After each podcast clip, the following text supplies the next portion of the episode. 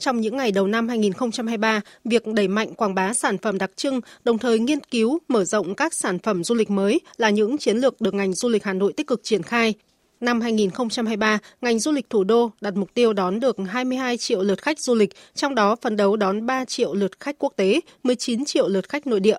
Du lịch Hà Nội được đánh giá sẽ thực sự phục hồi, tạo bước tăng trưởng, phát triển toàn diện, đạt cả về quy mô và chất lượng dịch vụ với nhiều giải pháp và hoạt động hấp dẫn du khách.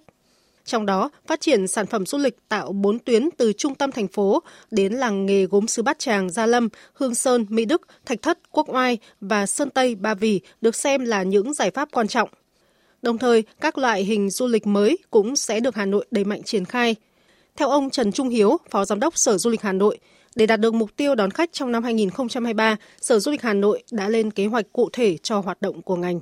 Sở Du lịch Hà Nội đang ờ, phối hợp với các đơn vị tập trung được tổ chức các cái lớp tập huấn cho các cộng đồng tổ chức hoạt động du lịch. Chúng tôi muốn thay đổi và bà con cộng đồng quan tâm đến các hoạt động đón tiếp khách và thay đổi thái độ thực sự là một sự thân thiện được ờ, gửi đến du khách. Tiếp theo đó là các hoạt động tuyên truyền quảng bá của ngành du lịch để du khách biết và hiểu và các hoạt động tại các điểm đến sẽ kể được câu chuyện hấp dẫn cho du khách. Trực tiếp tại các địa phương cũng đã tập trung quan tâm trong việc đổi mới các cái hoạt động lễ hội từ công tác vệ sinh môi trường, an ninh trật tự, sắp xếp không gian, kiểm soát để đảm bảo ờ, thực sự là an toàn nhất cho du khách.